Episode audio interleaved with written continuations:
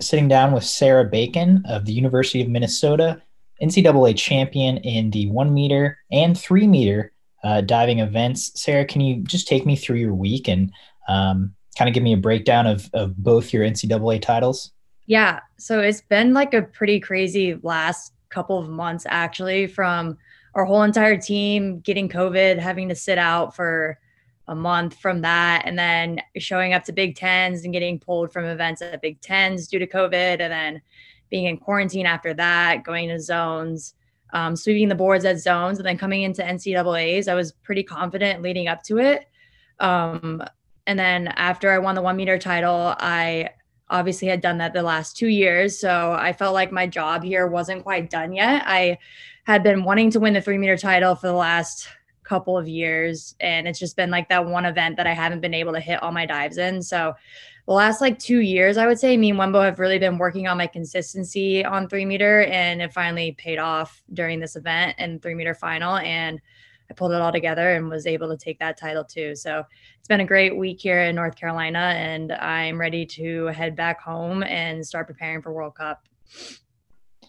Yeah. So again, you said it was cra- la- crazy last couple months.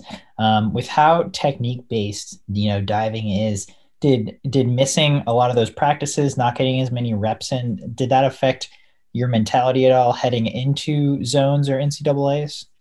Um, maybe a little bit, but my coach Wenbo is really good with preparing us for meets and really good at teaching us mental skills to help us prepare for meets. So in the time that we were sitting out, I was still able to go to the gym and work out and get into the weight room and lift and just take that time to work on my mental game. Um, because diving is really 90% mental, I would say, and 10% actually physical. So I took that time that we were sitting out to just work on my mental game and get that strong leading up into NCAA's. Yeah. Is, are there specific things that you do that you feel like really help um, in a competition or outside of a competition, just kind of leading into it mentally that that you feel like have really boosted your game? Yeah, I do a lot of imagery, so I'll just like sit there and visualize my dives and over and over and over again until I get the right the ones that I want, like basically perfect in my head. And I'll just do that when I can't dive in a pool and just work on visualization outside. And and then as far as you know, this NCAA competition goes, was was there? Did you feel like this went pretty smoothly as you had visualized it? Was there any bumps in the road? No, I would say that this one went really smoothly. Um, other than you know, well, in this year for this year, very smooth. Other than the everyday COVID testing and the mask wearing in between dives and up on the board and all that kind of stuff. But other than that, it went as smooth as I envisioned it to go. Yeah. And and then uh, you said you're getting ready to you're getting ready to prep for World Cup. Um, I mean, tell me about what the rest of this spring and you know leading into the summer, obviously with the Olympic year, looks like for you. Mm-hmm. Yeah, so I'm actually flying home to Minneapolis tomorrow, and then on Monday morning I will go to Texas, to train synchro with my synchro partner Cassidy Cook. And then we will be leaving to go to World Cup in on April 11th, and we'll be there from the 11th until the 22nd in Japan to hopefully secure spots for Team USA at the Olympics. So I'll be competing in the synchro event, and then my synchro partner Cassidy will be doing synchro and individual over there. So hopefully we can bring back some spots for Team USA from that, and then um, compete at Olympic trials in June, and then the Olympics shortly thereafter that. Is there a particular reason you won't be doing the individual at the World Cup? Yes. So they selected the team based off of 2019 World Cup trials, which I placed fourth in, and they took the top two spots out of that to um, World Cup. So I just missed it and got fourth in that event. So the two individual divers there will be Cassidy Cook and Allison Gibson from Texas.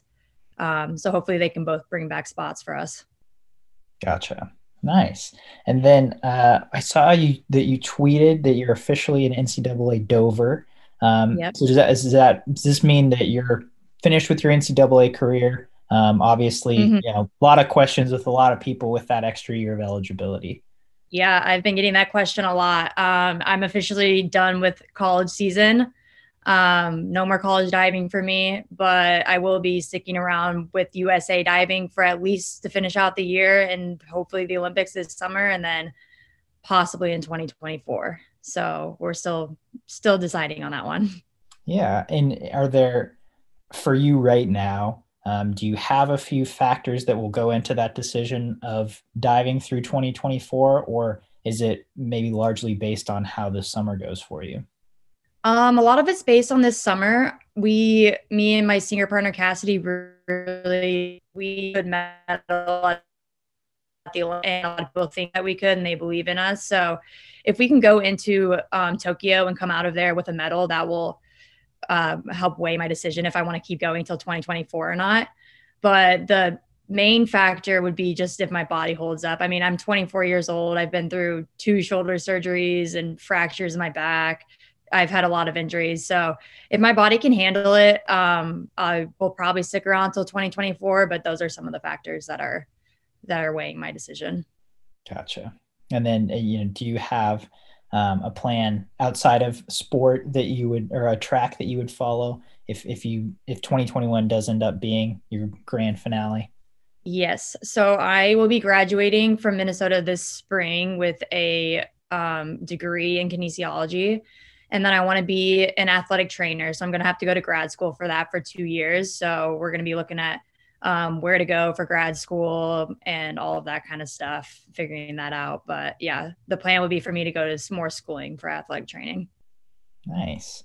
And I mean, your so your NCAA career is now over. Have you obviously it's been over for about 12 hours, but you know, have have you had time to reflect on it at all, or is it, has there have there been certain memories or certain things that are sticking out to you in, today? Um, you know, I have I've thought about it a little bit, but I think it's just everything moving so quick. We went right from tens down to NCAA's this year, and now I'm re-preparing my mind for World Cup. So it's just like back to back to back meets, and um, my job basically isn't done yet. I still have my jobs to go to World Cup and secure that spot for Team USA. So um, I'm looking forward to that. And then once when that's over, and then Olympic trials is over, and hopefully the, the Olympics, um, then I'll be able to reflect on it more. Makes total sense. um, well, Sarah, I really appreciate you taking the time to sit down and chat with me a bit. C- congrats on the weekend. Thank you.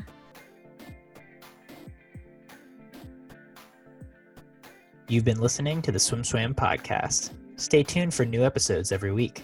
You can take SwimSwam podcast on the go by subscribing on your favorite podcast platform. Look for links in the description below and be sure to subscribe to our YouTube channel for more videos as well.